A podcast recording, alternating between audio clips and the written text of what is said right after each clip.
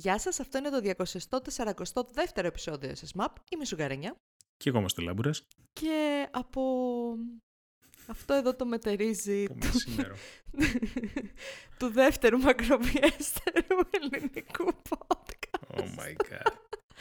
Δεν θα το αφήσω ποτέ. Δεν θα το αφήσω ποτέ. Θα το λέω για πάντα. Θα το λέω για πάντα. Λοιπόν, για όσους δεν το ξέρατε, εμείς είμαστε το δεύτερο μακροβιέστερο ελληνικό podcast. Ποιο είναι το πρώτο, Ζαχαρένια, δεν βγαίνει, ξέρω. βγαίνει κόσμος και λέει ότι κόσμος ο οποίος ξεκίνησε το podcasting το 2016 ότι είναι το μακροβιέστερο ελληνικό podcast. Και γελάει ο κόσμος γιατί το 2016 έχουν περάσει 6 Σε ποιο χρόνια. επεισόδιο είμαστε το 2016? Αυτό Δεν, είναι. να σου πω κάτι. δεν, δεν το έψαξα. Έπρεπε να το ψάξω. ε, από το 2016 έχουν περάσει 6 χρόνια και εμείς το 2016 κάναμε podcasting ήδη 7 χρόνια. Σκέψου. Τέλος πάντων, εγώ λοιπόν η δεύτερη Ελληνίδα podcast στην ιστορία, γιατί η άλλη μου πήρε την πρώτη θέση το 2016. Ε, μ, ας ας, ξεκινήσουμε όμως με το επεισόδιο. Νομίζω ότι αρκετά το έχω θίξει αυτό το θέμα, αλλά θα είμαι επέτη beats μια ζωή με αυτές τις μαλακίες που διαβάζω. Κάτσε γιατί με παίρνει το τηλέφωνο ο πατέρας μου αυτή τη στιγμή. Ε, λοιπόν, ξεκινάμε, ξεκινάμε, ξεκινάμε. Αν όπως- θέλεις, μπορείς να συνεχίσεις να, να, να σηκώσει το τηλέφωνο να απαντήσεις. Πες μπαμπά, είμαι live, δεν μπορώ τώρα. Να σου πω, μήπως εννοούσε τύπησα ότι είναι η πρώτη Ελληνίδα επαγγελματίας podcaster, γιατί τότε... Α, κάτσε. πάσω. Αυτό αλλάζει. Γιατί εμείς Πάσω. επαγγελματίες δεν είμαστε, είμαστε Όχι. εραστές της Είμαστε τέχνης. Του ερασι- podcasting. Από εκεί βγαίνει το εραστέχνης. Φαίνεται. ναι.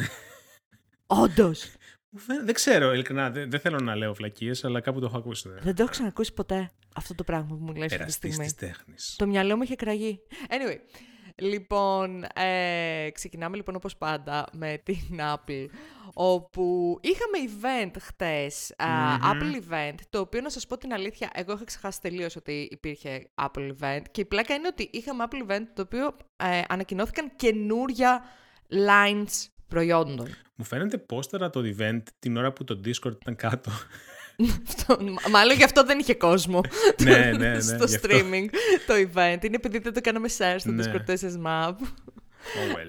Ε, λοιπόν, είχαμε λοιπόν καινούρια product lines ε, ε, από την Apple που πλέον έχει γίνει μια φάση... μ, Πώς να το πω, δεν θα το πω Microsoft, αλλά θα το πω Dell. Θα το πω Dell. Θα το πω βαρετό βασικά γιατί το naming πλέον έχει καταντήσει αηδία. Αλλά τέλο πάντων, Ε, ας πάμε λίγο στα Έχει διατάφτα. περάσει σίγουρα ανεπιστρεπτή η εποχή που η Apple είχε έτσι μια πολύ, ένα πολύ συγκεκριμένο line-up προϊόντων που κάθε χρόνο Ξεκάθαρο, συνήθως, ναι. κάθε ένα-ενάμιση χρόνο έκαναν κάποιο upgrade. Και γιατί το λέμε αυτό; Το λέμε γιατί η Apple έκανε introduce χθες μια καινούρια οθόνη και έναν καινούριο Mac υπολογιστή, desktop Mac υπολογιστή. Η οθόνη λοιπόν λέγεται Studio Display. Εν τω μεταξύ πρόσφατα δεν είχαν βγάλει μια πάρα πολύ ακριβή οθόνη. Ναι, την ε, XDR. Την X, XDR. Ναι. Άλλη είναι αυτή τώρα. Τέλος πάντων. Η οθόνη αυτή, η καινούρια που λέγεται Studio Display και θα είναι διαθέσιμη από τις 18 Μαρτίου, ε, θεωρείται το καινούριο, ας πούμε, δεν ξέρω τώρα, δεν, μπορώ, δεν τη σύγκρινα είναι η αλήθεια μου με, το, με την XDR για να δω τι διαφορά έχουν. Ε.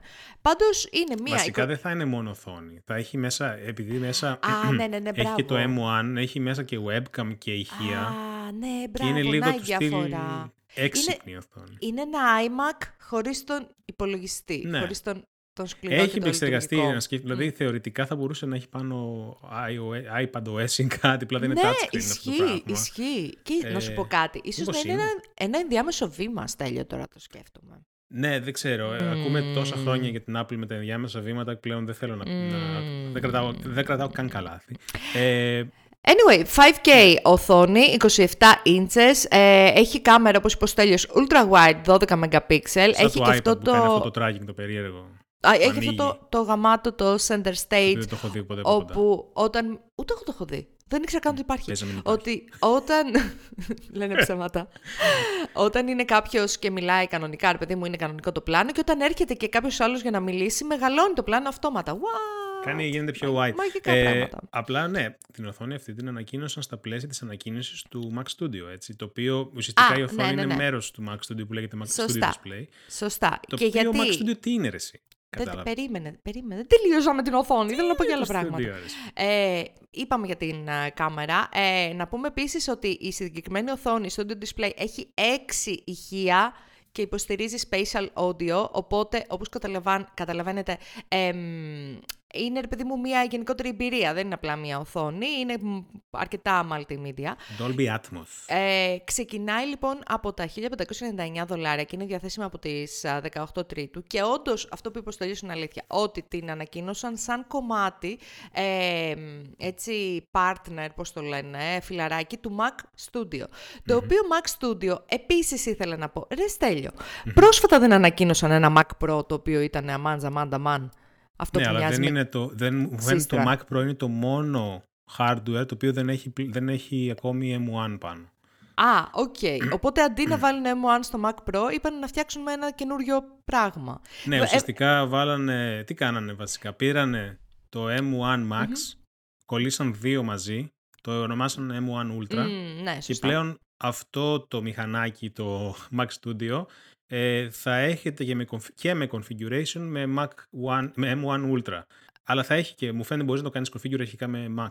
Όπου 20 τέτοιοι, 20 πυρήνες ε, διαβάσα. Ναι, μετά, το... δεν ξέρω, έχω χάσει ναι, λίγο το μέτρημα με το M1. Γιατί ε... το M1 Max έχει 10 πυρήνες, οπότε με τα βάλεις δύο μαζί, 20 πυρήνες. Oh, ε, φοβερό, ε. Ξέρω πάρα πολύ καλά. Ε, πέρασα, πώς το λένε, οργάνωση υπολογιστών με αρκετά, αρκετά καλό βαθμό. Υπολογιστικά λοιπόν... μαθηματικά. το Max Studio, λοιπόν, ε, από, εγώ προσπαθώ, ξέρεις, να τα βάλω, ρε παιδί μου, λίγο στη σειρά και να δω ναι. που, τι θέση έχει στο line-up των Mac υπολογιστών. Το Mac Studio, λοιπόν, από ό,τι καταλαβαίνω, είναι πάνω από το Mac Pro. Σωστά το λέω. Να σου πω την αλήθεια, σε... αυτή τη στιγμή σε επιδόσεις φαίνεται πως σε είναι. Σε επιδόσεις, γιατί προφανώς όπως είπες είναι και ένας υπολογιστής ο οποίος έχει τα τελευταία τελευταία τελευταία τσιπάκια της Apple, Μπράβο. τα οποία όπως ξέρουμε τα πάνε πολύ καλύτερα από τα Intel τσιπάκια. Ε, οπότε είναι ό,τι καλύτερο αυτή τη στιγμή μπορεί να δείξει η Apple σε ε, υπολογιστή desktop. Παρ' όλα αυτά να πω ότι στην, στο live ε, που κάνανε είπανε mm. συγκεκριμένα ότι το μόνο hardware που μας μένει να κάνουμε upgrade είναι το Mac Pro και περιμένετε να το κάνουμε και αυτό μέσα στον χρόνο. Θα το κάνουμε θα λοιπόν σίγουρα και αυτό. Και θα πάει ουσιαστικά το Mac Studio κάπου ανάμεσα σε ε, ε, iMac και Mac Pro, φαντάζομαι. Ο, ο, πάνω από το Mac Pro ή κάτω από το Mac Pro? Ε, λογικά, αν κάνουν upgrade το Mac Pro, το Mac Pro θα το κάνουν, θα το κάνουν πολύ beefy. Οπότε θα βάλουν το... 4 Mac M1 Ultra πάνω Οπότε και VGA και... Το Mac Studio είναι πάνω από το Mac Mini και κάτω από το Mac Pro; Και το iMac που είναι στη Μου φαίνεται έτσι πως το έχω στο μυαλό μου είναι Mac Mini, ε, ναι. iMac, iMac, Mac, Mac Studio, Studio και Mac ο Pro. μελλοντικός Mac Pro που θα βγει με M1 όταν ωραία, βγει. Ωραία, ωραία. Super Ultra WTF ε, BBQ. Ευχαριστώ πάρα πολύ. Μου ξεκαθάρισες λίγο το line-up των υπολογιστών. Ναι, δεν ξέρω κι εγώ. Δεν πήρε τηλέφωνο ο, ο, ο Κουκ να μου τα πει, αλλά έτσι το έχω στο μυαλό μου. Μπορεί να είναι τελείως λάθος. Οκ, okay, τέλος πάντων το Mac Studio πάντως φαίνεται ωραίο μηχανάκι ε, και είναι ε, κάπως πιο προ από το iMac ας πούμε, γιατί Ναι. βλέπουμε έχει ε, περισσότερο connectivity, πολύ περισσότερες θύρες, ε, έχει τα καινούργια τσιπάκια όπως είπε ο Στέλιος, ε, έχει δύο configuration είτε με M1 Max είτε με M1 Ultra. Ε, εντάξει, γάμα επιδάει στα τέτοια. Δεν είναι. στα... Είναι για αυτούς που κάνουν πάρα πολύ βαριά δουλειά με βίντεο από ό,τι κατάλαβα Ναι. σε studios. Ε, Ναι, ναι, ναι, ναι, ναι, ναι, δεν ναι, είναι ναι. για τον μέσο desktop χρήστη. Yes, yes, yes, yes, yes. Ε, είναι ενδιαφέρον και γιατί διάβασα λίγο τα sites της Apple και παρατήρησα την χρήση της λέξης studio ξανά και ξανά. Ότι Ναι. μετατρέψτε, ξέρω εγώ, το, την- το desk σας σε studio, ρε παιδί μου. Και είναι ενδιαφέρον που χρησιμοποιούν τη λέξη studio για να δηλώσουν το pro της υπόθεσης, γιατί από ό,τι καταλαβαίνω το πρώτο έχουν κάνει τόσο done to death ε, με τα MacBook Pro κλπ, τα Ναι. οποία δεν τα χρησιμοποιούν μόνο professionals, έτσι. Ε, επομένως, δεν ήθελαν να δώσουν, να, να το πάνε προς τα εκεί, ήθελαν να το πάνε προς το creative studio και καλά, όλα αυτά τα Άραγε- ε, 3D, ε, animation, ε, rendering, ε, filmmaking, μπράβο. όλα αυτά. Άρα και θα δούμε, πιστεύεις, στο μέλλον iPad Studio. Δεν ξέρω. Είναι ένα, και μια καινούργια λεξούλα και είναι αλήθεια Είναι, ναι, ότι είναι νέα περιμένω λεξούλα, μέχρι και μπαλαντέρ. iPhone Studio κάποια iPhone στιγμή στο Studio. μέλλον. Για, το iPhone για το studio σου. I- iPad, ε, πώς το λένε, ε, Mac Mini Apple Studio. Watch Studio. Apple Watch Studio. Δεν ξέρω τι φάση. Ε, σίγουρα λοιπόν είναι για επαγγελματίες. Παιδιά, Θέλω να σας κάνω ένα intervention πριν αρχίσετε να παραγγέλνετε πράγματα. Δεν χρειαζόμαστε έναν υπολογιστή όπως ξεκινάει από τα 2.000 δολάρια συν μια οθόνη που ξεκινάει από τα 1.600 δολάρια για να ζωγραφίζουμε στο Figma. Το λέω για τους, για τους designers εκεί έξω. Δεν χρειαζόμαστε κάτι Ναι. τέτοιο. Αν έχετε τα λεφτά αυτά, δεν είναι ανάγκη να τα κάψετε εκεί πέρα. Λέω εγώ τώρα, Εν τω έτσι. μεταξύ, αυτό βγήκε, βγήκε μαζί με όλο, γιατί το περίμενα εγώ ότι θα γίνει αυτό. Ειδικά με τις ήξερα εγώ. οθόνες. Το ήξερα, το μυριζόμουν.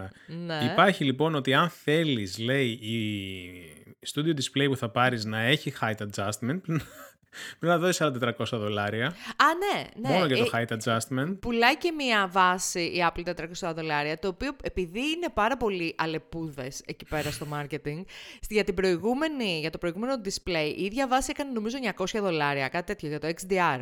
Ε, Οπότε αυτό φαίνεται τώρα είναι Ναι. Α, στυλ, τίποτα, έτσι. τζάμπα. Ευκαι, Ούτε- ευκαιριάρα. ούτε καν πιο πολύ. τιμή- Πιο, πιο μικρό ευκαιριάρα. σε τιμή. Δηλαδή μιλάμε τζάμπα. Λοιπόν, ε, νομίζω ότι η Apple αυτό που κάνει αυτή τη στιγμή είναι να κάνει λίγο dump down τα, τα μέσα products, δηλαδή να τα, κάνει, να τα χαμηλώνει λίγο σε επιδόσεις και να μην τα κρατάει τόσο πολύ updated, ε, εννοώ hardware-wise και από την Ποια, άλλη... ποια προ- εννοείς μέσα products. Ε, όταν ε, λες μέσα; iMac, το MacBook, ε, το iPad κλπ. Ε, και δίνει ένα πιο pro χαρακτήρα ε, σε πάρα πολύ ακριβά μηχανήματα, όπως είναι το Mac Studio, όπως είναι το Mac Pro, όπως είναι το Studio Display, το XDR Display κλπ. Για να έρθεις εσύ, Στέλιο Πετράκη, και να πεις «Θα πάρω εγώ, εγώ, το ίδιο MacBook με τη μάνα μου». Με την, ε, με την όχι. πλέμπα. Με την πλέμπα. Ε, Κοίταξε. όχι, θα πάρω το MacBook Studio, το οποίο θα έρθει αύριο μεθαύριο. MacBook Studio. Πω, ε, το ακούω και ανατριχιάζω. Το είδες, είδες λοιπόν. Ε, κάτι τέτοιο λοιπόν. Κάπως πρέπει να μας ξεζουμίσουν εκεί πέρα από την Apple ακόμα περισσότερο. Ας είμαστε ειλικρινείς, όσο και να συμπαθούμε την εταιρεία και να χρησιμοποιούμε τα... το hardware Κοίταξε, της. Απλά ε, η αλήθεια είναι ότι έχει κουράσει λίγο, τουλάχιστον σε μένα, ε, η όλη φάση της Apple που κάθε φορά στα keynotes βγαίνουν και λένε πόσο φοβερή είναι η κάρτα γραφικών μας σε σχέση με τις υπόλοιπες και ουσιαστικά απλά συγκρίνουν πράγματα που τους συμφέρουν, ε, αλλά δεν συγκρίνουν πράγματα τα οποία μπορεί να είναι, κά- μπορεί να είναι κάπως χρήσιμα και για κάποιους άλλους. Παραδείγματος χάρη, ε, οκ, ναι, έχετε π.χ. Το, ίδιο- με, με το ίδιο power efficiency, πιο, κάτι ένα περίεργο γράφημα τέλος πάντων, αλλά ας πούμε π.χ. κάρτες γραφικών αυτή τη στιγμή που έχουν μέσα τα Mac δεν έχουν ray tracing ας πούμε support. Ενώ Ναι, υ- ναι, ναι, υπάρχουν ναι, ναι, ναι. κάρτες της Nvidia εδώ και τρεις γενιές που έχουν, έτσι. Μμμ. Οπότε δ- συγκεκριμένα features τα οποία θεωρούνται πλέον default στο desktop κομμάτι και, και στις κονσόλες πλέον δεν υπάρχουν στους Mac. Ε, μου φαίνεται λίγο περίεργο να βγαίνουν και να λένε μετά πόσο γαμάτες είναι οι κάρτες, γραφικό, οι κάρτες γραφικών. Το integrated GPU system ουσιαστικά σε σχέση με άλλα. Ε, δε- εντάξει, προφανώς βολεύονται και, συμ- και συγκρίνουν κάποια συγκεκριμένα κομμάτια. Απλά είναι λίγο αποτραβηγμένα την πραγματικότητα, πιστεύω, εκεί που τους συμφέρει, στο δικό τους bubble. Αυτό θα το πω, γιατί εντάξει, Εντάξει, ε, προφανώς. είναι Πάντα με το μόνο λέμε, σημείο, νομίζω. Ναι, είναι αστείο αυτό που γίνεται. Εντάξει. Ε, το ότι καλύπτουμε πράγματα τα οποία λέει η Apple δεν σημαίνει ότι, ότι Πάντα είναι το- όλα ωραία και ρόδινα αυτά που Σι- λένε. Σίγουρα, σίγουρα, σίγουρα. Εννοείται. Ε, ωραία, να πούμε ότι εκτός από αυτές τις ανακοινώσεις, η Apple ανακοινώσει και τη νέα έκδοση του iPhone SE, που είναι το πιο φθηνό iPhone ε, στην ουσία, όπου του έβαλε ένα τσιπάκι Α15 Bionic. Ε, μ, δεν ε, ξέρω και δεν με ενδιαφέρει τι άλλο του έβαλε, να είμαι ειλικρινής. Κοίταξε, η αλήθεια είναι ότι το έκανε αρκετά. α, Δηλαδή πλέον έχει μια approachable τιμή, μου φαίνεται κοντά στα 400-500 Ναι. δολάρια. Ναι, ναι, ναι. Και έχει πάνω ουσιαστικά πράγματα τα οποία έχουν. Με, κάποια πράγματα, όχι όλα, που έχουν και τα flagship product τους, ας πούμε το iPhone 13. οποτε πάνω, ας πούμε, π.χ. έχεις το Bionic, έχεις Deep Fusion και τα λοιπά, ή ας πούμε αυτό το, το feature που κάνεις point κάμερα κάπου και κάνει real-time OCR και βλέ- μπορείς να κάνεις copy-paste Ναι, text. ναι, ναι, Αυτά μπράβο. πλέον υπάρχουν. Είναι, είναι ενδιαφέρον ότι δεν έχουν φύγει καθόλου από το Touch ID. Αυτή η συσκευή, ας πούμε, είναι Touch ID γιατί Είναι, έχει δεν, button, έχει, έτσι. δεν έχει face. Ναι, ναι, ναι. Το σωστά. μόνο αρνη- αρνητικό, το μόνο το οποίο αυτή τη στιγμή θεωρώ ότι είναι ένα issue για, για κάποιον ο οποίος ενδιαφέρεται για τις φωτογραφίες που θα βγάλει με αυτή τη συσκευή είναι ότι αυτή έχει ένα φακό πίσω. Δεν έχει ούτε Ναι. δύο, ούτε τρεις, ούτε Σωστά. δεκαπέντε. Καλά, Ε, και το δικό μου τώρα που το βλέπω.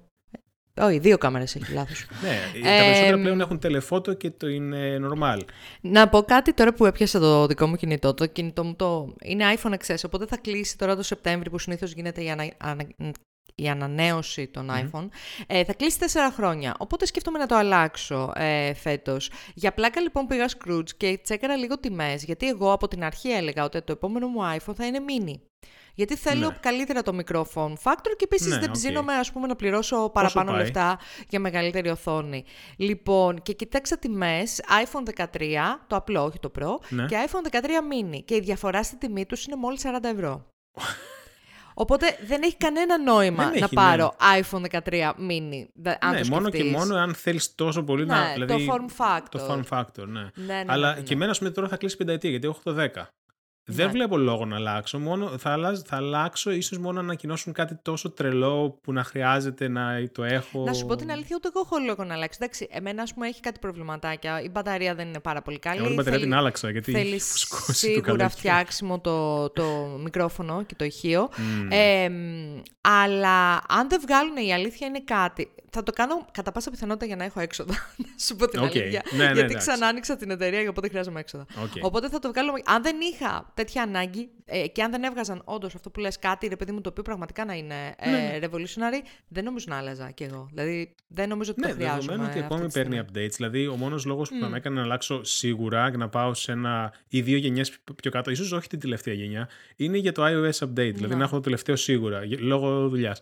Αλλά από εκεί και πέρα, δε- δηλαδή, ειλικρινά δεν συγκινούμαι από τα upgrades που βγάλανε τα τελευταία δύο-τρία χρόνια στα κινητά τους. Ακριβώς. Ναι, ναι, ναι. Anyway, είναι, είναι και λίγο εντάξει. Προφανώς είναι υποκειμενικό όλο αυτό που λέω, αλλά. Οκ. Ενώ μέχρι, να- μετά από ένα σημείο υπάρχει saturation. Τι άλλο feature να Εντάξει, βάλεις; αυτό ακριβώς. Ναι, ναι. Ε, ωραία, πάμε λίγο να δούμε ότι συνεχίζουμε το Saga της Apple, ε, καθώς υπάρχουν αναφορές ότι ε, δουλεύουν ένα καινούριο προϊόν, το οποίο θα είναι foldable, ε, το οποίο θα είναι κάτι ανάμεσα σε ε, MacBook και iPad. Στην iPad ουσία, Studio. Το ακούσατε εδώ πρώτη φορά. iPad Studio, ακριβώς. ε, ε, δεν θα έχει, ε, όπως καταλαβαίνετε, μ, πώς το λένε, πληκτρολόγιο. Θα είναι όλο μία οθόνη και φαίνεται ότι μιλάμε για έναν ορίζοντα launch το 2026. Έχουμε ακόμα, προφανώς. Μικρό καλάθι. και Αλλά ναι, κρατάμε μικρό καλάθι γιατί πάντα τέτοιου είδους φήμες υπάρχουν και δεν ξέρουμε πάντα αν Είναι αντιστοιχούν στην. Ακόμη μια φήμη στο κουβά που έχει τη φήμη για το VR, το, για Αυτό, το, το, AR, για AR, το αυτοκίνητο και όλα αυτά. Καλά, εντάξει. Ε, στα πιο τρέχοντα όμως, ε, φαίνεται ότι το σφίριξαν και έληξε το, ε, τον κορονοϊό. Το COVID. Ε, για, γιατί για άλλη μία φορά οι εταιρείες προσπαθούν να κάνουν τον κόσμο να γυρίσει στα γραφεία. Ο CEO της Apple λοιπόν ε, έστειλε ένα εσωτερικό μέμο στους α, ε, υπαλλήλους εταιρείας και τους είπε ότι θα ξεκινήσει ένα υβριδικό μοντέλο στις 11 Απριλίου, όπου για τρεις εβδομάδες στην αρχή θα πηγαίνουν μία μέρα μόνο στο γραφείο, μετά από τρεις εβδομάδες θα πηγαίνουν δύο μέρες στο γραφείο και μετά τέλος πάντων από κάποιο καιρό και εφόσον ε, ομαλοποιηθεί λίγο η κατάσταση, θα πάνε σε ένα μοντέλο που θα πηγαίνουν τρεις μέρες στο γραφείο. Θα πηγαίνουν τρί, Δευτέρα, Τρίτη και Πέμπτη. Και τις δύο μέρες, Τετάρτη και Παρασκευή, θα είναι πιο flexible. Και επίσης, από ό,τι διάβασα, θα έχουν και τέσσερις εβδομάδες, νομίζω, το χρόνο που θα μπορούν να δουλεύουν full remotely. Οπότε με αυτόν τον τρόπο προσπαθεί ο Tim Cook έτσι να πιάσει λίγο το, όλους, ο, τις ανάγκες όλων των employees πάνω κάτω. Να πούμε ότι με τις τιμές που έχουν ανέβει της βενζίνης στο Θεό αυτή τη στιγμή δεν νομίζω ότι είναι και πάρα πολύ καλή απόφαση, κάτι τέτοιο. Αλλά ε, το real estate είναι ένας πολύ σοβαρός λόγος ε, για να γυρίσει πολλοί κόσμος πίσω στα γραφεία και μάλλον κάτι τέτοιο πληρώνουν. Ολόκληρο spaceship κάνανε να μην υπάρχει κόσμος μέσα να το επανδρώσει. Α, α, να το επαντρώσει. Τι λες τώρα.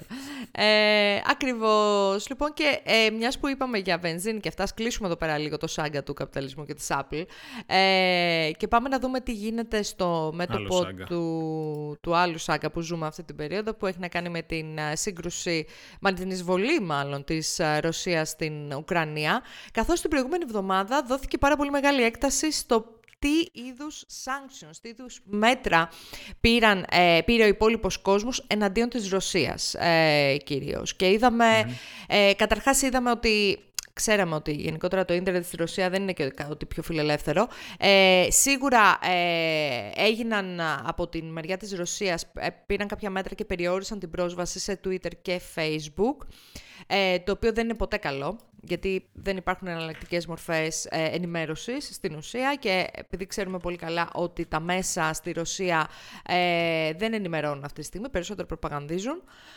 Οπότε δεν ήταν πολύ καλό αυτό. Ε, μετά, με την ευκαιρία των sanctions, των οικονομικών sanctions, το, των οποίων έβαλε ο υπόλοιπος κόσμος εναντίον της Ρωσίας, ε, Είδαμε ε, αποκλεισμό, ε, ε, οικονομικό αποκλεισμό και πολιτιστικό αποκλεισμό μέχρι ένα σημείο. Ε, γιατί είδαμε, ας πούμε, ότι ακυρώθηκαν παραστάσεις των παλέτων, μπαλέτων Μπολσόη, για παράδειγμα. Ε, ναι. τέτοια πράγματα. Οπότε δημιουργήθηκε μια τεράστια συζήτηση κυρίως στην Ελλάδα, γιατί έχουμε μια φοβερή έτσι, ικανότητα να κοιτάμε το δέντρο και όχι το δάσος. Ε, και εκτός αυτού, άρχισε και μία κίνηση γενικότερα από ιδιωτικές εταιρείες και μάλιστα εταιρείες τεχνολογίας όπως η Microsoft, όπως εταιρείες παιχνιδιών, την EA, την Sony, την Epic, την Activision Blizzard, ε, που βγήκαν και είπαν ότι ξέρετε κάτι, σταματάμε να πουλάμε στη Ρωσία.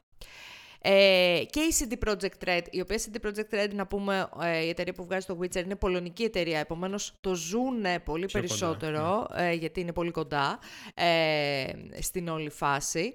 Ε, λοιπόν, και η CD Projekt Red, λοιπόν, ε, είπε ότι σταματάει τις πωλήσεις στην Ρωσία και όλες οι υπόλοιπες εταιρείες και μάλιστα υπήρχαν και επίσημα, ακούστηκε από επίσημα χείλη στην Ουκρανία ότι, ξέρετε κάτι, όλες οι εταιρείες game development πρέπει να σταματήσουν να πουλάνε, να παρέχουν υπηρεσίες ε, στο ρωσικό κοινό, ε, έτσι ώστε να υπάρχει πίεση. Ε, δεν έχω ιδέα από γεωπολιτικά, ε, δεν έχω ιδέα τέλος πάντων έχω, όσο, όσο έχουμε όλοι μας. θέλω να πω ότι δεν έχω ιδέα αν δουλεύουν αυτό το είδος τα sanctions. Ε, αλλά από την άλλη, δεν ξέρω και τι, τι κάνεις σε τέτοια περίπτωση. Δηλαδή να τον αφήσεις και τον να αλωνίζει και να ε, χρησιμοποιεί ας πούμε όλα τα καλά που έχει μια παγκόσμια αγορά, δεν είναι και ότι καλύτερο όταν έχει εισβάλλει μέσα σε ένα κράτος, έτσι. Δεν, δεν ξέρω είναι, τι. Είναι δεν μεγάλη ξέρω, συζήτηση, ναι, σίγουρα. Δεν ξέρω τι άλλο μέτρο μπορεί να πάρει κάποιος.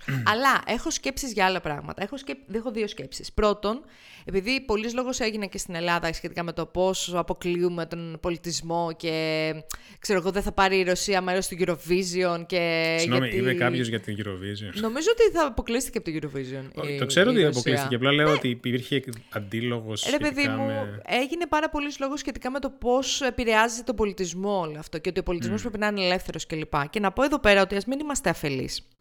Ο πολιτισμός δεν είναι. Δεν, δουλε... δεν, δεν λειτουργεί μέσα σε μια ξέρω εγώ, γυάλα προστασίας. Ναι, ο πολιτισμός και ειδικά σε χώρες όπως η Ρωσία εξυπηρετεί συγκεκριμένους σκοπούς. Πάντα. Αναγκαστικά. Δεν, δεν υπάρχει πολιτιστική αρχή, ας πούμε, επίσημη του κράτους, η οποία είναι ανεξάρτητη από το κράτος. Έτσι. Ε, Επομένως, τώρα το να λέμε ότι γιατί κόψαμε τα Μπολσόη, ξαφνικά μας ε, πιάσε όλους ο πόνος για τα Μπολσόη, ναι. γιατί τα πήγαιναν όλοι στα Μπολσόι μια κοπανιά, τέλος πάντων. Μου βγήκε το κριτικό. Ε, να λέμε λοιπόν ότι κόψαν τα Μπολσόι και γιατί κόψαν τα Μπολσόι, παιδιά, ξε, με, μεταξύ μας είμαστε, ας ξέρουμε γιατί τα λέμε αυτά, ε, υπάρχουν μικροπολιτικοί σκοποί από πίσω. Ε, αυτό το οποίο όμως δεν είμαι σίγουρη είναι όλο αυτό το πράγμα το οποίο γίνεται ε, χιονοστιβάδα τύπου ε, cancel culture. Του στυλ ότι βγαίνει η τάδε εταιρεία και λέει ε, δεν πουλάω στη Ρωσία. Βγαίνει η τάδε εταιρεία και λέει δεν πουλάω στη Ρωσία. Βγήκε κάποιος στο GitHub και ζήτησε το GitHub να κόψει τους Ρώσους χρήστες. Αυτό δεν είμαι σίγουρη ότι δουλεύει ρε παιδιά. Δηλαδή το να, να, να, να εστιάσουμε τόσο πολύ στους Ρώσους πολίτες και όχι στην πολιτική αρχή, νομίζω ναι. ότι δεν θα δουλέψει τόσο καλά όσο έχουμε στο μυαλό μας. Και ειδικά, ας πούμε, εργαλεία σαν το GitHub, ε, για παράδειγμα. Άλλο να αποκλείουμε πολιτικούς φορείς και κρατικούς φορείς και άλλο να στοχεύουμε στο απλό κοινό. Και δεν νομίζω τώρα ότι θα πάνε οι gamers στη Ρωσία και θα πούνε στον Πούτιν ε, Πουτίν, ξέρεις κάτι, δεν γίνεται. δεν μπορεί να πας στην Ρωσία και να πεις κάτι, Ακριβώς. να κάνεις διαδήλωση. Αυτό πώς, είναι... πώς ακριβώς θα πιέσουν οι gamers τον Πούτιν να μην εισβάλλει στην Ουκρανία για να παίξουν τα παιχνίδια τους; Δηλαδή, ας είμαστε λίγο. What the fuck; Ναι. Δεν το πιστεύω ότι συζητάμε τέτοια πράγματα. anyway, δεν έχω. Αυτά τα δύο ήθελα να πω. Μόνο δεν έχω κάτι παραπάνω. Από τη μία ότι τα sanctions, αν πρέπει να τα ακολουθήσεις, τα ακολουθείς all the way και αυτό περιλαμβάνει και τον πολιτισμό. Από την άλλη, το να κάνεις focus τόσο πολύ στο να κόβεις πράγματα από τους Ρώσους πολίτες, δεν νομίζω ότι θα έχει το αποτέλεσμα το οποίο θέλουμε να έχει σαν ε, πολιτισμένη Δύση, ας πούμε. Θα δούμε, πάντως αυτή τη στιγμή... Και Ανατολή. Αυτή τη στιγμή δεν ξέρω ποιος το περίμενε ή όχι. Υπάρχει όντως μια ε, πώς το λένε, στοχευμένη κύρωση όλων αυτών των υπηρεσιών στη Ρωσία ε, από το δυτικό κόσμο. Όλες οι υπηρεσίες αυτή τη στιγμή. Δυτικό κόσμο και τον ανατολικό κόσμο, μην το ναι, λέμε. Okay, σωστά, ναι. Ε, ε, το οποίο δεν ξέρω τι, τι αποτέλεσμα θα έχει. Δηλαδή, αν θα έχει αυτό που λέτε, ναι, θα έχει ναι. επιρροή σε αποφάσεις που παίρνονται από άποψη κυβέρνησης εκεί ναι. ή όχι ή απλά θα κάνει τους ανθρώπους να εξεγερθούν λόγω του ότι έφυγαν αυτές ε, οι εταιρείες; Ah, I don't know. Ξέρουμε uh, for a fact ότι υπάρχει πολύ, ότι ένα μεγάλο ποσοστό άνθρωπων στη Ρωσία είναι κατά της συγκεκριμένη συγκεκριμένης ναι, εισβολής. Και ειδικά όταν ε, βλέπουν και τέτοια... Δηλαδή, μην ξεχνάμε ότι επιβλήθηκαν capital controls στη Ρωσία με όλη αυτή τη φάση, την, τον τραπεζικό αποκλεισμό, ας πούμε. Ε, δεν περνάει καλά ο κόσμος γενικά. Ναι. Ε, δεν ξέρω, είναι αρκετή αυτή η πίεση για να ρίξει έναν άνθρωπο σαν τον Πούτιν από την εξουσία; Δεν έχω ιδέα, παιδιά, πραγματικά, ναι. και δεν είναι και το σωστό podcast αυτό ε, για να ε, πει κάτι τέτοιο. Πάντως, anyway. γενικά, αν το πάρουμε, αν, αν το πάρουμε τελείως αντικειμενικά το θέμα, υπάρχουν κάποιες εταιρείες όπως, ας πούμε, η Sony που είπες, Activision Blizzard, EA, Microsoft, mm η Meta, ε, όλοι αυτοί που ουσιαστικά κόψαν την... Εν τω μεταξύ το αστείο ποιο είναι, ότι ούτως ή άλλως yeah. Ναι. στο ίντερνετ στη Ρωσία δεν είναι όπως το ίντερνετ αλλού. Δηλαδή όντως υπάρχουν, ναι. υπάρχουν πράγματα που έχουν κοπεί ούτως ή άλλως για τους Ρώσους πολίτες. Ε, Υπάρχει το Twitter. Ναι, το κομμάτι του, του Meta, του, του Facebook, ε, αυτό εκεί δεν είμαι αντίθετη, γιατί στην ουσία βγήκε το Facebook και είπε ότι ε, δεν θα επιτρέψουμε στα κρατικά μέσα της ναι, ναι, ναι. Ρωσίας, στα κρατικά μέσα, να τρέξουν διαφημίσεις και να κάνουν monetization στην πλατφόρμα. Αυτό έχει νόημα για μένα, γιατί όντως αποκλείς το, το, το state, ας πούμε, της uh, Ρωσίας στο να κάνει διαφήμιση. Και ξέρουμε πάρα πολύ καλά... που έκανε διαφήμιση δεν, δεν ναι. ήταν απλά τώρα Μαζί ουσιαστικά... σου. Κατάλαβες... Τόσο καιρό που τρέχανε διαφημίσεις, ας πούμε, ε, για να ναι. κάνουν αντισταμπιλάει στη φάση στην Αμερική. Okay. Αλλά Μαζί τώρα που σου... είναι, ξέρεις, trendy Απλά δεν, δεν μπορώ να το κατακρίνω εγώ αυτό, γιατί θεωρώ ότι είναι κομμάτι των sanctions αυτών. Τώρα να μην πουλάει, ας πούμε, παιχνίδια η Sony στη Ρωσία, Φαντάζομαι πίσω από αυτές τις αποφάσεις μεταξύ υπήρξαν, υπήρξαν πολλά Excel spreadsheets. Δηλαδή σίγουρα ναι. βάλαν κάτω τα κουκιά και τα μέτρησαν. Δεν νομίζω ότι τα κάνανε για την ψυχή της μάνας. Μέσα σε όλα αυτά υπάρχει και το Twitter το οποίο ανακοίνωσε το Tor Project. Ε, το οποίο προσπαθεί να παρακάμψει όλα αυτές τις... Ε, ε, όλα αυτά τα limitations τα οποία υπάρχουν στη Ρωσία για να μπορούν οι mm χρήστες, οι Ρώσοι χρήστες να μπαίνουν και να έχουν πρόσβαση στο Twitter χωρίς να υπάρχει, να κόβεται από κάποιο mm. δημόσιο φορέα ε, η πρόσβαση στο Twitter. Ε, αυτό έγινε μου φαίνεται χθες ή σήμερα, γιατί είναι λίγο αυτό, that, that, makes, that makes sense. Δηλαδή κάπως πρέπει να βοηθήσουμε και τους α, ανθρώπους οι οποίοι Εντάξει. θέλουν να ενημερωθούν με ναι, κάποιο τρόπο. Ναι, απλά δεν ξέρω, φαντάζομαι εκεί θα βρουν κάποιον τρόπο να το να κόψουν ή να τουλάχιστον, εδώ, εδώ διάβαζα, δεν ξέρω πόσο, ειλικρινά, επειδή τώρα αυτή τη στιγμή βρισκόμαστε στη μέση αυτής της κατάστασης, δεν ξέρεις από αυτά που διαβάζεις τι ισχύει και τι είναι προπαγάνδα και τι όντως ε, υφίσταται. Αλλά ξέρω εγώ, διάβαζα νέα τύπου σταματάνε και τσεκάρουν οι αστυνόμοι στη Ρωσία τα κινητά και σκρολάρουν.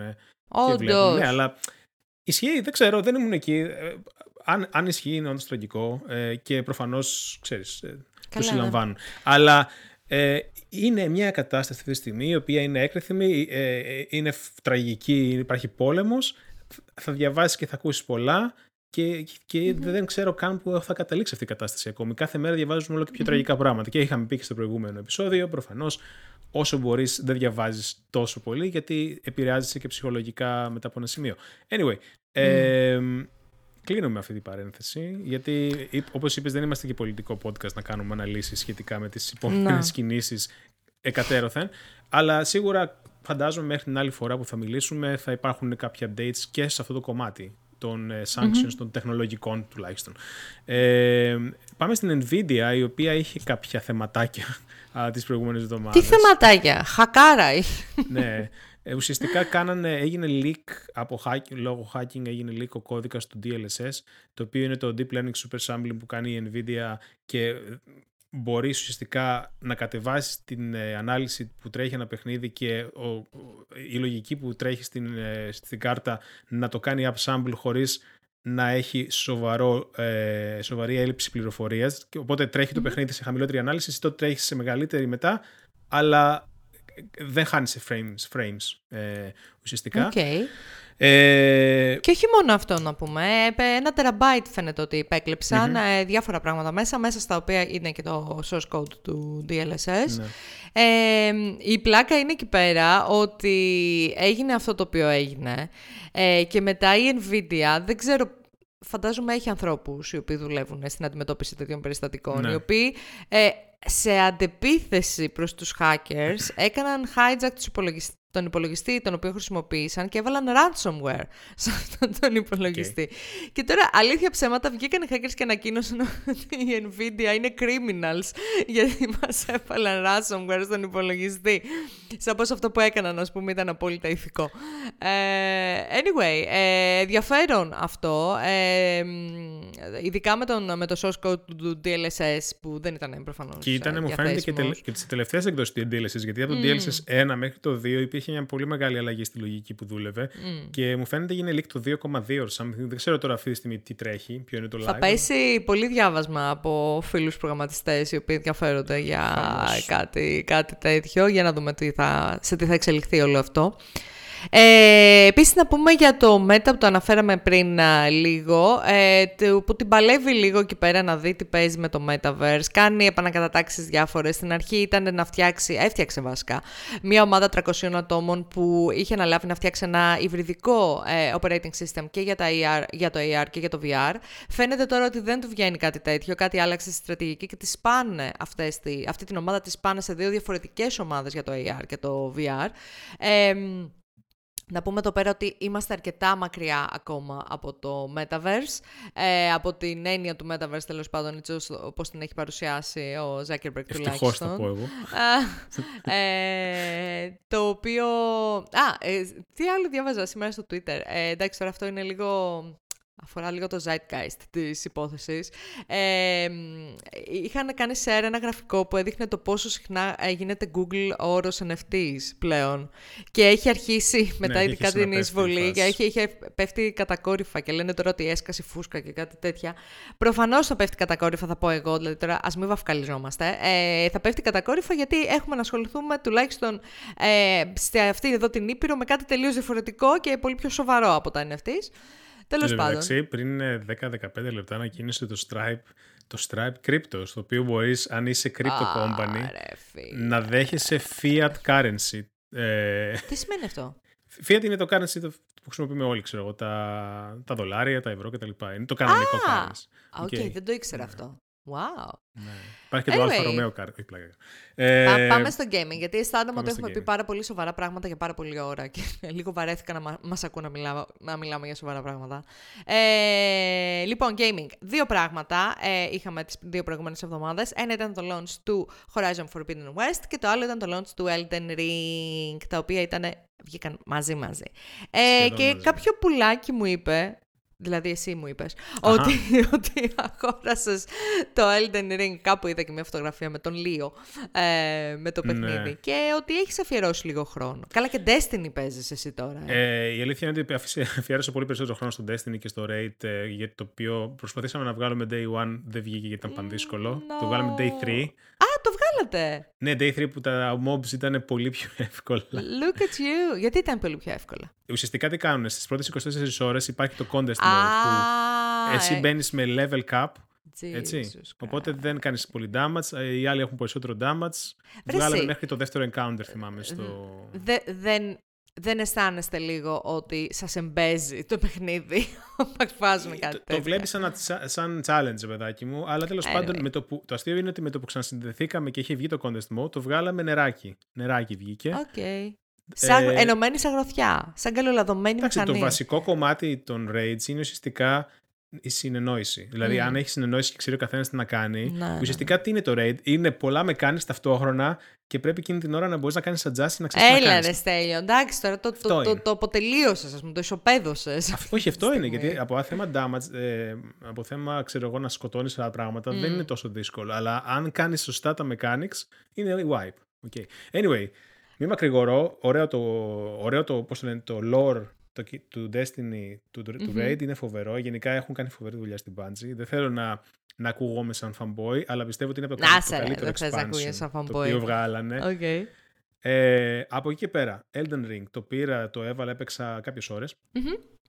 Είναι ε, αρκετά... Μου αρέσει πάρα πολύ ο κόσμος που έχουν κάνει. Α, δεν έχω ακόμη καταφέρει να καταλάβω πώς δουλεύει το dodge mechanic και σκοτώνομαι συνέχεια. Γιατί προφανώς όταν ο άλλος έρχεται, έχει ένα anticipation animation, έτσι, έρχεται ξέρω εγώ, το μεγάλο το mob και το βλέπεις κραδαίνει κάτι ρε και Ναι. περιμένεις εσύ να το βαρέσει πάνω σου. Εσύ πρέπει να κάνεις time σωστά για να αποφύγεις Α, αυτό. οπότε είναι απαραίτητο το dodge για να παίξεις σωστά. Ναι, ναι, ναι, είναι. Γιατί Να, αλλιώς ψοφάς. άλλος, ο, λόγος 2782, γιατί δεν θα παίξω ποτέ Elden Ring. Ναι, αυτή τη στιγμή ο δικός μου λόγος είναι νούμερο ένα. γιατί πεθαίνω. Αλλά γενικά έχει, Οκ. έχει παντού πράγματα να κάνεις, να πας να ανακαλύψεις talismans τα οποία ξέρεις σου προσθέσουν κάτι έξτρα ή ε, ένα spell το οποίο θα σε κάνει πολύ πιο OP. Μμμ. Έχει τέτοια πράγματα. Ε, Έχει μια ιστορία η οποία προφανώς δεν έχω δει ακόμη πολλά πράγματα γιατί έπαιζα... Έχει και ιστορία και αυτό το ψοφούσα. πράγμα. Ναι, η ιστορία είναι το, το κλου της υπόθεσης είναι ότι έχει πάρα πολύ καλή ιστορία με- μαζί με το όλο gameplay που είναι έτσι πολύ δεμένο, αλλά υ- υ- υπάρχει βαθμός δυσκολίας. Δεν είναι, ξέρω εγώ, α, είναι πλέον ένα εύκολο Dark Souls. Όχι, δεν είναι. Δεν- α, Α, οκ. Μπορείς όμως να, αν υπάρχουν βιντεάκια στο YouTube, τα οποία σου λένε, αν κάνεις αυτό το build, αυτά τα οποία λέμε και στο Discord βασικά, αν κάνεις αυτό το Ναι. build με αυτά τα πράγματα και πάρεις από πολύ νωρίς αυτά τα items και τα συνδυάσεις έτσι, Οκ.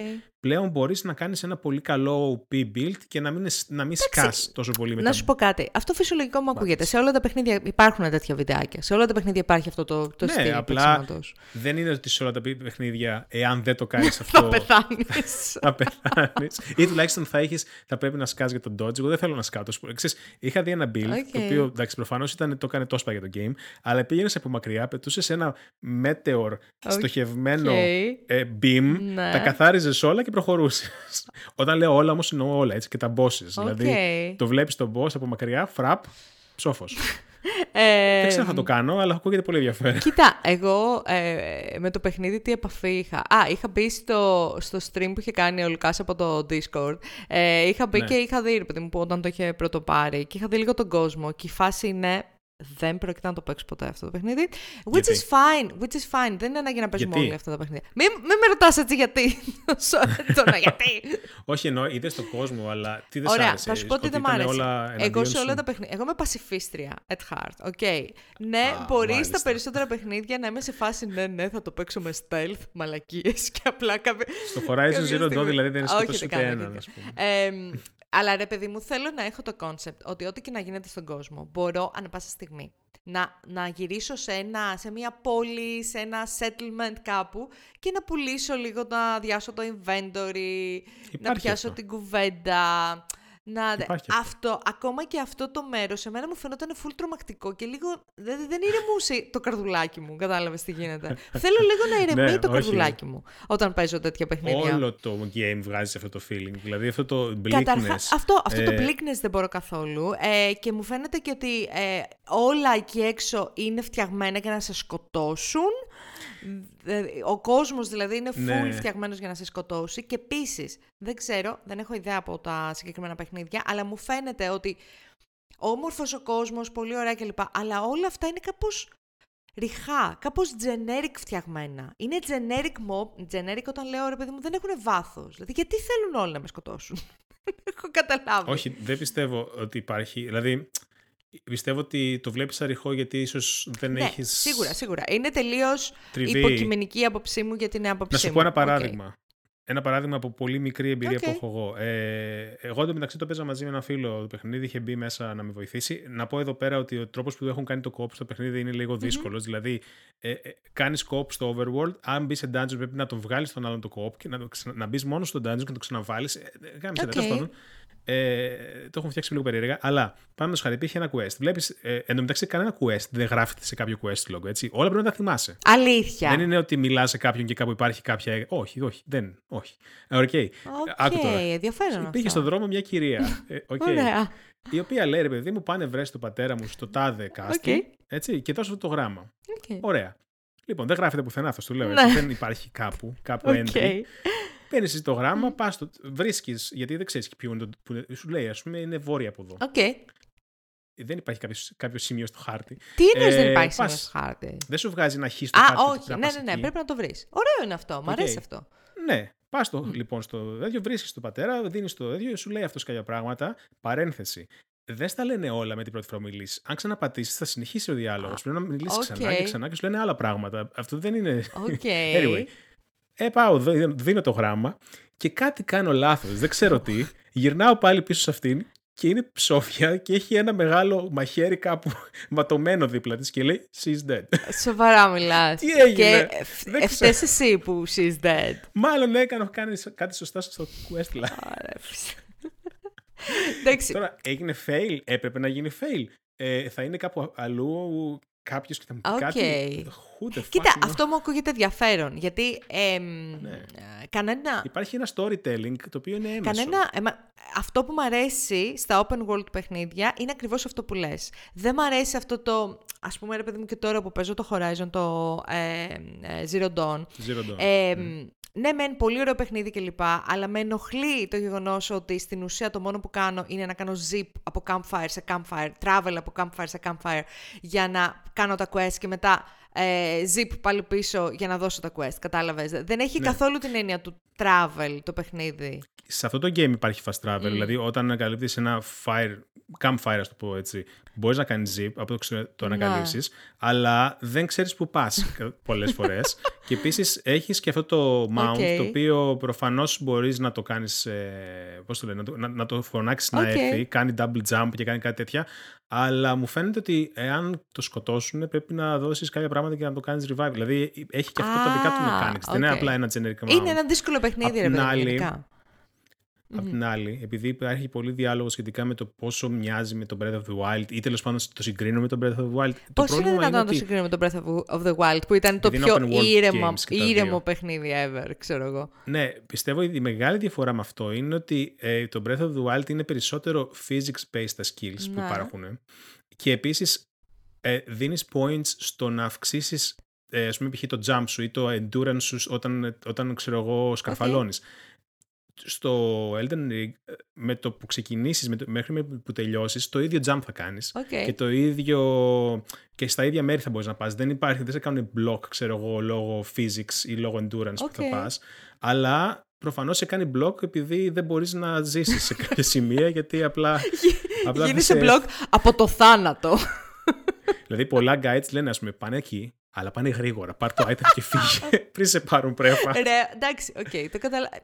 Υπήρχε, και να σου πω κάτι, υπάρχουν, έπαιξα για ναι. λίγη ώρα και ακόμη και αυτά τα οποία ναι. είδα μου μείνανε. Δηλαδή, ας πούμε, σε μια φάση μπαίνω σε ένα dungeon, λέω στο φίλο μου που ήταν έξω, λέω, περίμενε, λέω, βλέπω μπροστά μου ένα chest. Okay. Δεν λέει oh. κάτι αυτός. Προχωράω στο chest, σπάει γη από κάτω, κατεβαίνω κάπου σε, ένα, σε ένα, μια σπηλιά και ήταν ένα τεράστιο σαρούχο. σε έτοιμο να με σκοτώσει.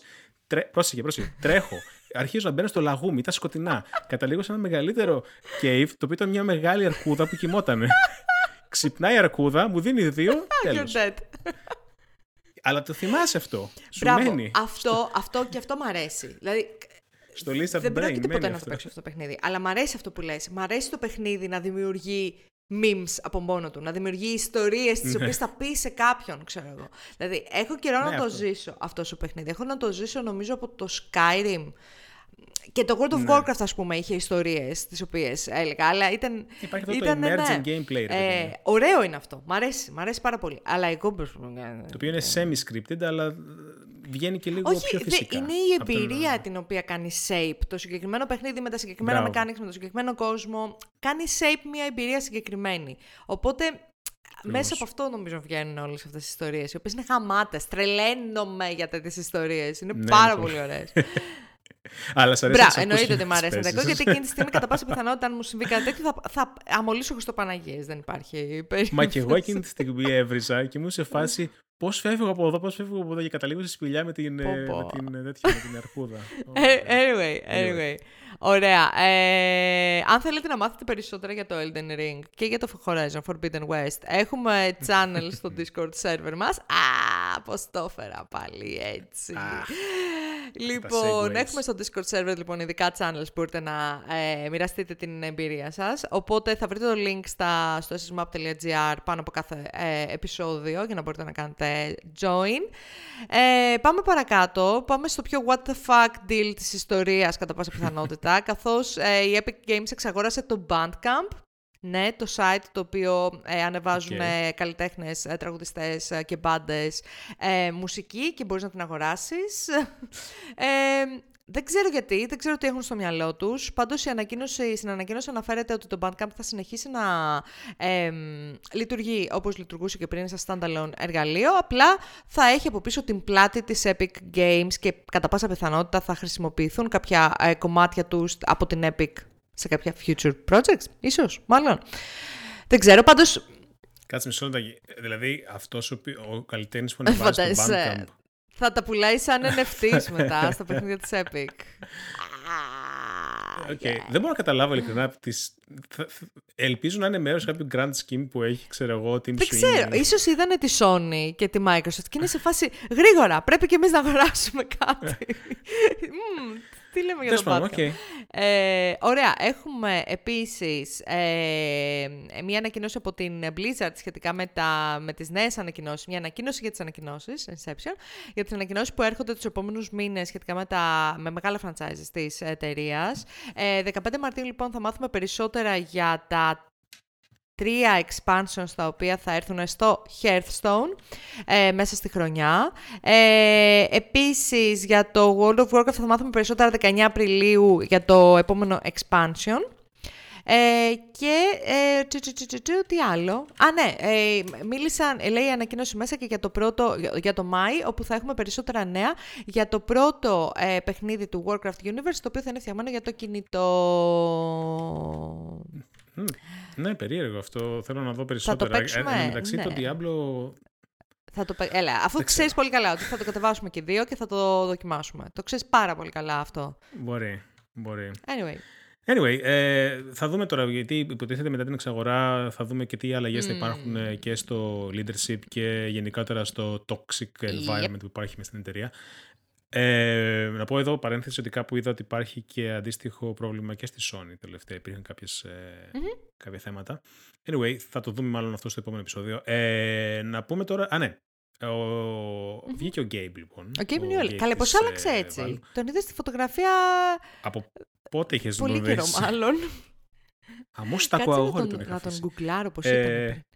Η Νέα Ζηλανδία του έκανε καλό. Ρε εσύ, ναι, εγώ τον ήξερα, έτσι τον ήξερα.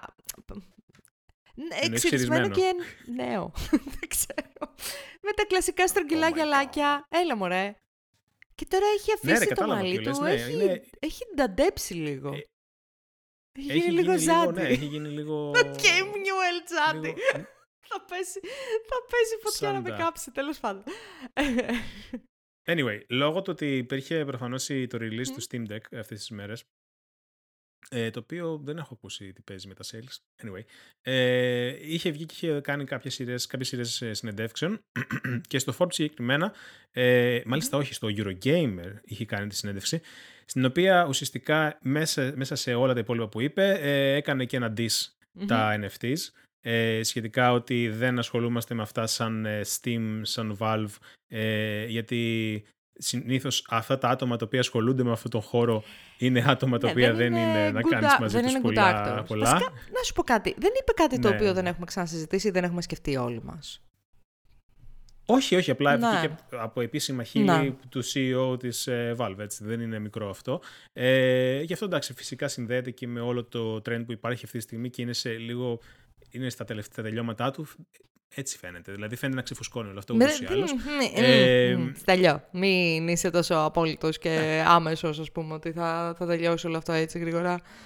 Και επίσης είπε και για το Metaverse αντίστοιχα πράγματα. Ότι αυτό, αυτό, και εκεί, το αυτό που είπε, συμφωνώ πάρα πολύ. Γιατί αυτό που είπε στην ουσία είναι ότι το Metaverse υπάρχει ήδη. Υπάρχουν παιχνίδια εκεί έξω το οποίο το κάνουν ναι. αυτό το πράγμα ήδη. Γιατί προσπαθούμε να το περάσουμε σαν κάτι νέο; Ναι. Αυτό το οποίο γνωρίζω στο Newell είναι ότι δεδομένου ότι είναι ένα CEO μεγάλης εταιρείας, ε, που θα μπορούσε πολύ άνετα να πει «ΟΚ, ξέρω εγώ, θα το κάνουμε adopt γιατί μπορεί να βγάλουμε λεφτά», έχει τον μέσο gamer, όχι το μέσο, έχει, έχει το gamer αίμα μέσα, ότι μπορώ να σου πω και την άποψη ενός που, που έχει επαφή με games. Δεν είμαι ο CEO της Activision που είμαι σίγουρος ότι δεν έχει παίξει games στη ζωή του. Ναι, ναι, ας πούμε, α, ναι, ναι, ναι. Ή της EA, Επαγγελματίες CEO, executives, έτσι.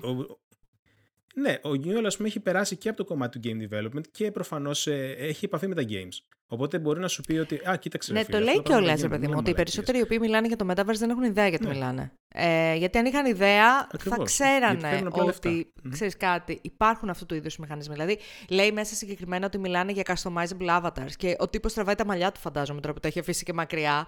Και είναι σε Ναι, φάση γιατί ουσιαστικά. αλήθεια και- τώρα. Και, έδωσε αλήθεια και τώρα. συγκεκριμένα παραδείγματα. Ναι. Με το Final Fantasy 14. Το οποίο μου θύμισε. Anyway, ε, άνοιξαν το, α, το, το, τέτοιο του Final Fantasy 14. Άνοιξαν τα trial. Ακόμη, λοιπόν, ακόμη. free trial. Νομίζω ότι άνοιξαν.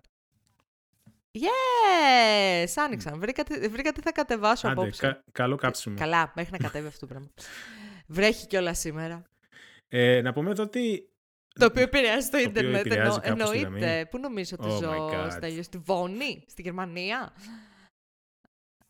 Εντάξει, συγγνώμη κιόλας. Ε, λοιπόν, να πούμε επίσης ότι με- μαζί με το release του Steam Deck ε, έγινε coincide και το release του. Έγινε coincide, μου φαίνεται βγήκε. Σήμερα βγήκε χθες. Το Aperture Desktop, το οποίο είναι υποτίθεται ένα game μισάωρου, το οποίο ουσιαστικά σε βάζει να παίξεις με το. Δηλαδή είναι πολύ Steam Deck friendly. Ε, απλά είσαι στο Portal κόσμο και κάνεις μια χαζή Οκ. δουλειά με κάτι τουαλέτες ε, και έχει και ένα, και έχει και ένα ρομποτά, ρομποτάκι που μου Οκ. θυμίζει λίγο από το Portal το ρομποτάκι. Αυτό Ε, γιατί έχει αλλά το μισάωρο κάπου αυτό, διάβασα- παιχνίδι; Α, οκ. οκ. σαν demo Και- για το Steam Deck. Ναι. Σαν ε, tech demo. Ε, αλλά κάπου διάβασα ότι μέσα στα DLLs του παιχνιδιού υπήρχαν references για άλλα Μμμ. games τα οποία δεν έχουν βγει για τη Valve. Τα οποία διάφοροι κάνανε ma- data mining και είδαν ότι υπάρχουν games ε, τα οποία μάλλον θα ανακοινωθούν στα κοντά σχετικά με κάποια PvP, VE games είναι τα VE τύπου... Ε, πώς λέγεται... Α, PvP να πει- versus PvE, environment. ναι. PvP, VE. Ε, τύπου, τύπου σαν το Overwatch, αλλά όχι ακριβώς, αλλά με Combine και Half-Life ε, references.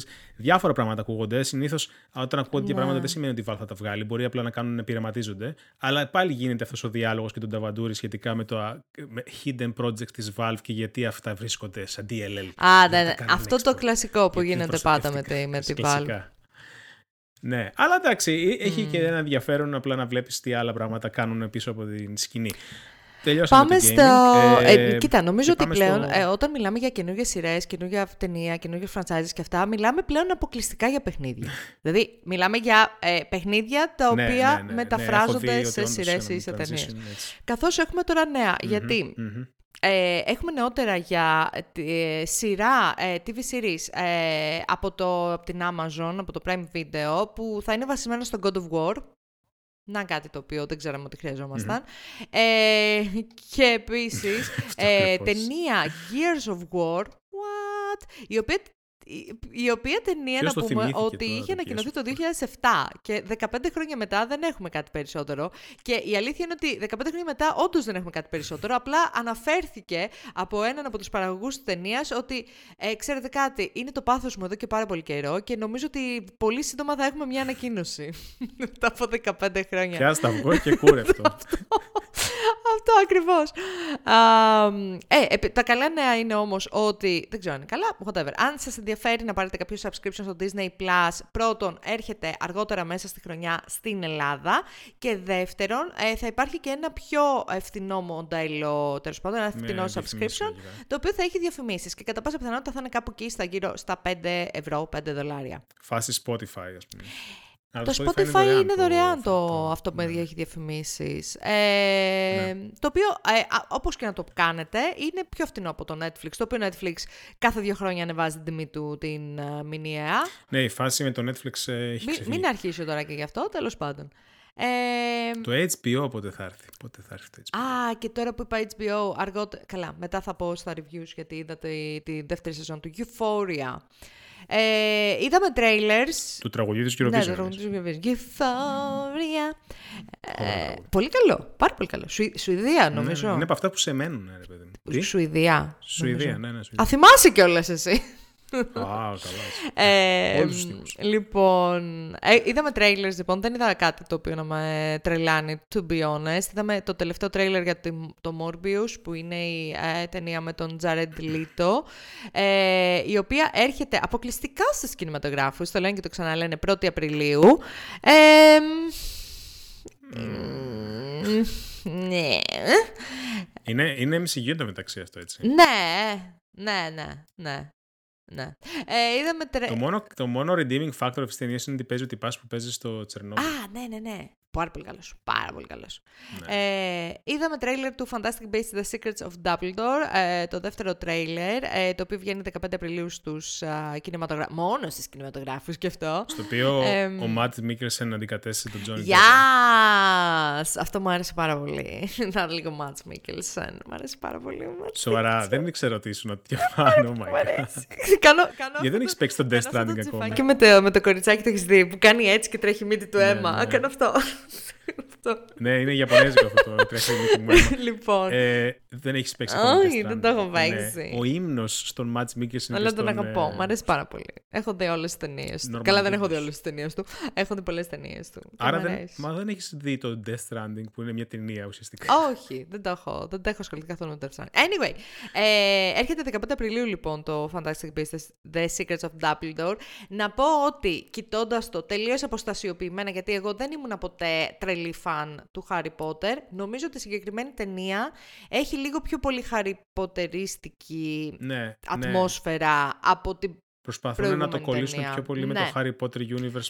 Γιατί είχαν, οι δύο ταινίε οι πρώτες είχαν ξεφύγει Ναι. τελείως. Δηλαδή είναι σαν να μην έβλεπες κάτι άλλο. δηλαδή. Οπότε τώρα είναι αρκετά πιο χαριποτερίστικη η ατμόσφαιρα. Από την άλλη, η J.K. Rowling είναι ένα τρασφοβικό σκουπίδι. Take of that, what Ναι. you will. Δεν ξέρω, κάντε ό,τι θέλετε. Δεν θα σας πούμε εμείς. Έβλεπα στο YouTube μια ανάλυση πρόσφατα μία ώρας σχετικά με το Harry Potter και τι πράγματα είχε γράψει μέσα η Rowling τα οποία μετά. ε, τα, τα οποία όχι μόνο μετά ανέρεσε, αλλά ακόμη και αυτά που υπάρχουν αυτά καθ' αυτά μέσα στο βιβλίο σχετικά, ξέρω εγώ, με slavery, σχετικά με Μμ. τα elves και τα λοιπά, Ναι. τα house elves και τα λοιπά, ε, το, ήτανε, τα, τα γράφει μια, με έναν τρόπο που δεν μπορώ να πω ότι είναι και ο καλύτερος δυνατός και μάλλον οι ιδέες οι οποίες πρεσβεύει μέσα από αυτά που γράφει δεν φαίνονται και Μμ. πολύ τέτοιες. Ε, Anyway, είναι, ήταν μια ανάλυση αρκετά πώς το λένε, καυστική για τη γραφή της Rowling. Οκ. Ε, μπορώ να το, να το κάνω share κάπου στο Discord αν κάποιος ενδιαφέρεται. Αλλά γενικά, ρε παιδάκι μου, υπάρχουν και εκτός ότι υπάρχουν transphobic ε, θέματα αυτή τη στιγμή τη Rowling, υπήρχαν ούτως ή άλλως θέματα και με τα βιβλία της σε κάποια συγκεκριμένα σε κάποιες συγκεκριμένες ενότητες. Anyway, κλείνει Νομίζω ότι παρένθεση. εντάξει, είναι ένα dead horse πλέον αυτό. Ε, dead horse από την άποψη. Υπάρχει μεγάλο, και υπάρχει μεγάλο Το fanbase, ξέρω σίγουρα, ότι δηλαδή, υπάρχει δεν μεγάλο υπάρχει- fanbase, αλλά ξέρεις κάτι. Είναι καιρός να ξεπεράσουμε κάποια πράγματα. Δηλαδή. Ε, ε, Και το, νομίζω ότι είναι λίγο χαρακτηριστικό των millennials αυτό. Δηλαδή, το τόσο, το, το fandom το οποίο έτσι καθορίζει τη ζωή σου είναι λίγο προβληματικό, ρε παιδιά, όπως και να το κάνετε. Anyway, ε, πάμε παρακάτω. Είδαμε τρέιλερ για το Human Resources που είναι η καινούργια σειρά από τους α, δημιουργούς του ε, Big Mouth ε, το οποίο θα έρθει στο Netflix, το οποίο μου θύμισε πάρα πολύ κάτι σαν το Inside Out ε, αλλά πιο adult προφανώς, γιατί μιλάμε για τους Ναι, α, Big δημιουργούς Mouth, του, ναι, του Big προφανώς. Mouth. Ε, έρχεται λοιπόν στο Netflix. Μετά είδα, είδαμε το τρέιλερ μιας άλλης ταινίας, πολύ περίεργη μου φάνηκε αυτή η ταινία. Το Chariot, ε, το οποίο δεν έχω περισσότερα. Δεν, δεν έχει καν description το συγκεκριμένο τρέιλερ.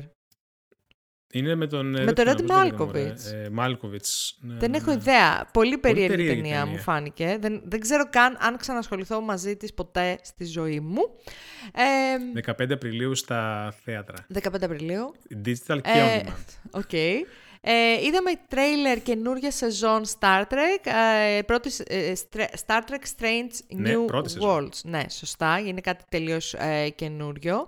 Ε, το οποίο έρχεται 5 Μαΐου του 2022 στο Paramount Plus. Αν είστε φαν Το οποίο Paramount της Plus σειράς. υπάρχει πουθενά στην Ευρώπη. Δεν ξέρω, δεν έχω ιδέα. No idea.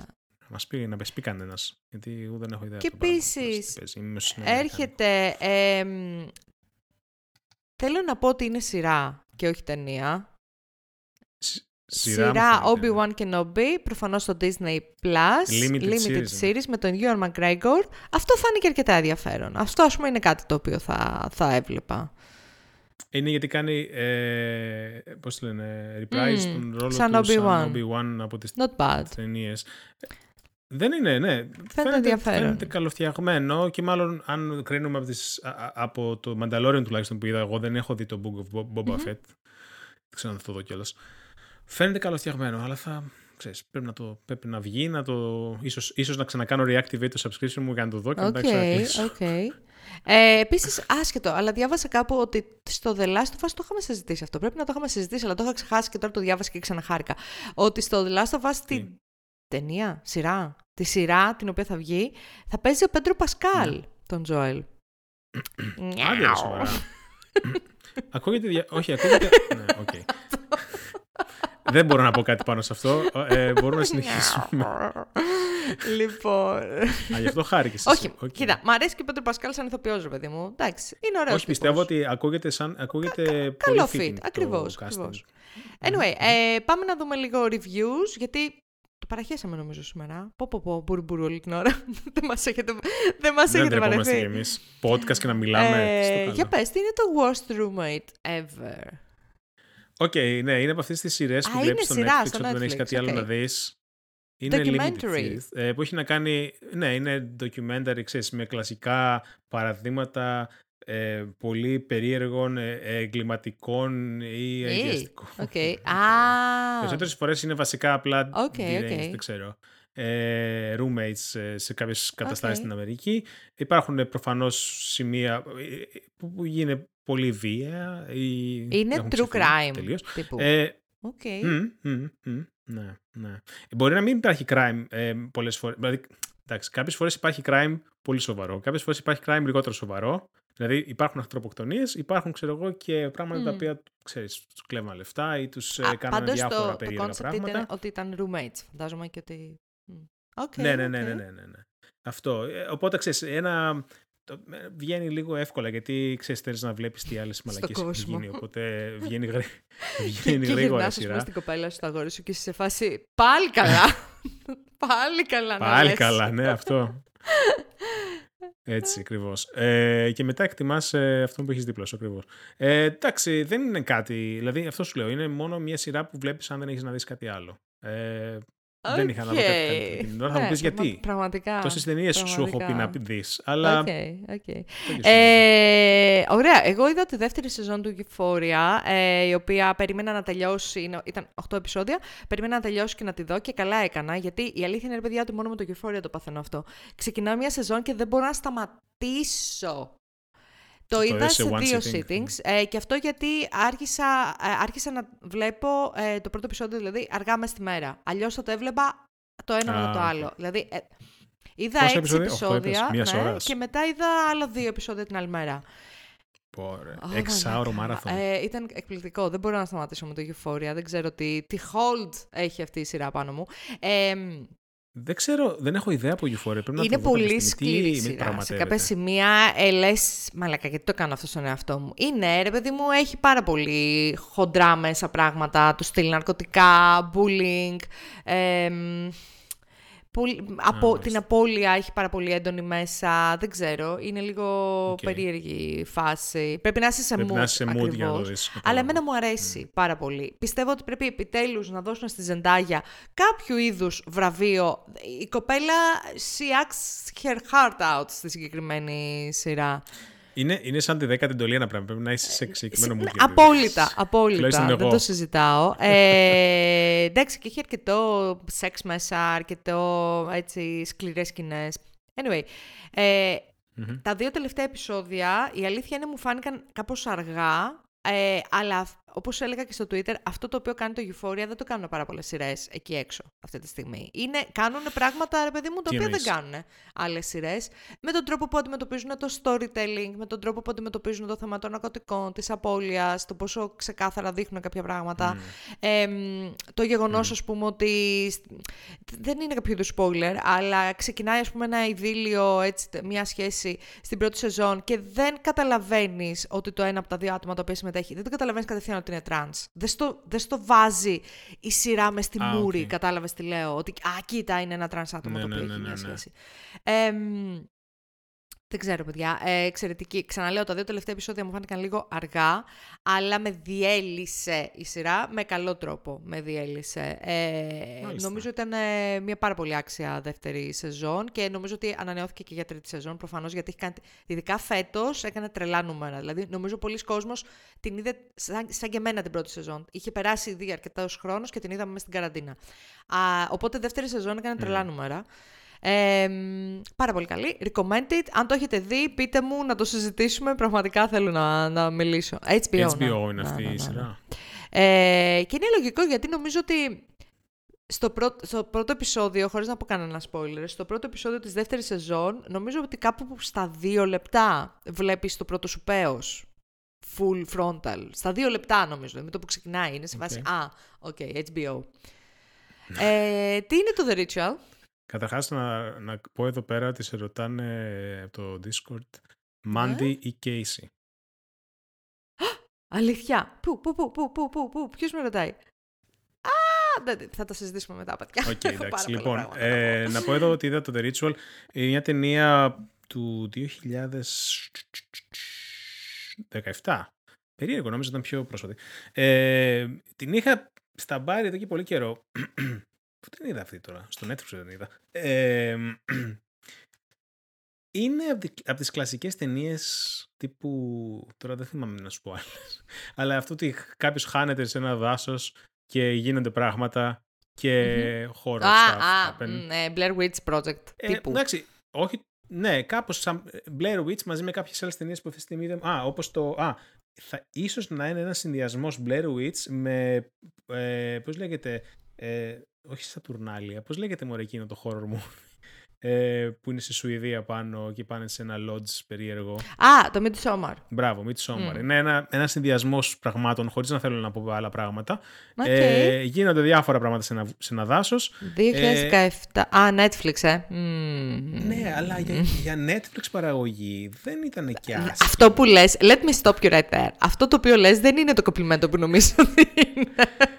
Ρε παιδί μου, δεν ήταν άσχημη, δεν ήταν και κάτι wow, είναι κάτι το οποίο θα το ξεχάσεις μετά, αλλά εκείνη την ώρα το βλέπεις ρε παιδί μου, σε κρατάει σε μια εγρήγορση. Αυτό να σου πω. Δηλαδή, εμένα κάποια, πώς λένε, κάποιες... Ε, κόλλησα τώρα, μπορώ να βρω τη λέξη. Τι, Κάποιοι τοποί με είχαν πείσει. Ερμηνείες. Ερμηνείες, μπράβο. Α, okay. Ερμηνείες με είχαν πείσει. Από εκεί και πέρα, εντάξει, δεν είναι η ταινία του αιώνα προφανώς. Ε, δεν περιμένεις πολλά πράγματα. Ε, μπορώ να πω ότι το 6,3 που έχει πάρει στη MDB είναι δίκαιο, αλλά εάν σας αρέσουν αυτού του είδους οι ταινίες, είναι κάτι που θα περάσει ένα ωραίο, ξέρω εγώ, Ποιο μια, είναι αυτό το μωράκι που παίζει; Άντε πάλι. Συγγνώμη, δεν ξέρω, είναι άνοιξη. Oh, wow. Πρέπει να το δεις για, για, για, για, το, για το art του θέματος. Ναι, καλά, για το art θα το δω. Πλάκα κάνεις. Εγώ μόνο art. Αυτός πρέπει να είναι ο Rafe Spell. Ποιος; Όχι, όχι, ένας άλλος που έχει πολλά ονόματα. Ο Ρόμπερτ James Αυτός, αυτός, αυτός. Ε, λοιπόν, τι άλλο έχω εγώ να σας πω, τι άλλο είδα. Α, ναι, είδα δύο ταινίες στα πλαίσια του ε, Cinefil Club που έχουμε εδώ πέρα στο Ηράκλειο. Ε, η μία ταινία ήταν το Dirty Harry. Δεν το είχα δει ποτέ για κάποιο λόγο. Παρόλο που είναι ταινία. Είναι αυτό που λέει You're lucky, you're feeling lucky punk. Ναι, α, μπράβο. Παρόλο που είναι ταινία Κυριακή βράδυ 10 η ώρα Μαϊγκά. Ε, δεν είχε τύχει ποτέ να την α, δω. Ε, ταινία με τον Clint Eastwood, νομίζω ότι ήταν το 1971. Ε, είναι ταινία η οποία έκανε define ένα genre. Και το genre αυτό είναι οι βρώμικοι αστυνομικοί αντιήρωες, ας πούμε. Mm. Ε, Πάρα πολύ κακή ταινία, ρε παιδιά. Ήταν, Σοβαρά ήταν, πάρα πολύ κακή ταινία. Τώρα μην λέμε ότι θέμε. Ε, δεν μου άρεσε καθόλου η ερμηνεία του κακού. Ήταν τουλάχιστον αστείο. Ο αστείος ο τρόπος με τον οποίο έπαιζε. Ε, μ' αρέσει γενικά ο Clint Eastwood, αλλά δεν κάνω πάρα πολύ connect με το χαρακτήρα του αντισυμβατικού μπάτσου. Sorry. Ε, τι άλλο έχω να πω για την ταινία; Έχει κάποιες ενδιαφέρουσες τεχνικές ε, με τον τρόπο που έκανε filming που OK, okay, είχε ενδιαφέρον. Προφανώς μιλάμε για ταινία του 1971 απολύτως σεξιστική και ομοφοβική και ρατσιστική και όλα τα πάντα όλα.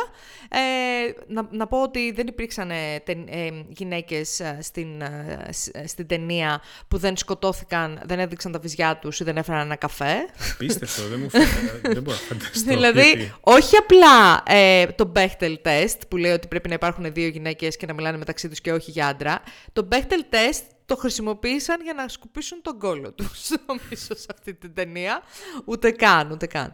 Ε, εντάξει, τώρα παιδιά δεν μου, δεν μου άρεσε εμένα προσωπικά πάρα πολύ. Καταλαβαίνω ότι είναι μια ταινία εμβληματική, αλλά εμένα προσωπικά δεν μου άρεσε. Μήπως είναι απλά εμβληματική εκείνη τη φράση ε, και τέλος. Ίσως. Δεν ξέρω. Ε, η οποία φράση δεν τη λένε και έτσι. Τη λέ... ναι, δεν τη λέει ακριβώς έτσι. έτσι. Τη λέει, δεν λέει Do you feel lucky punk; Λέει Do you feel lucky, Do you punk, κάπως έτσι. Ναι, ναι, ναι. Και η άλλη ταινία που είδα ήταν το Free Guy, ε, περσινή Πώς ταινία, φάνηκε. με τον Ryan Reynolds και την Jodie Comer ε, από το of Villanelle fame, από το Killing Eve. Ε, πώς, πώς μου φάνηκε αυτή η ταινία. Α, και Taika Waititi, αυτό ήταν φανταστική έκπληξη. Ε, mm. Εντάξει. OK. Okay. okay. Είχε κάποιες σκηνές που ήταν ψιλοαστείες. Έχω βαρεθεί να βλέπω ταινίες με τον Ryan Reynolds να παίζει τον εαυτό του. Ε, γιατί τις βλέπεις τότε; Αυτό. Δεν ξέρω. Ελπίζω κάθε φορά ότι θα είναι μια ταινία που δεν θα παίζει τον εαυτό του. Αλλά αυτό ήταν άλλη μια ταινία που παίζει τον εαυτό του.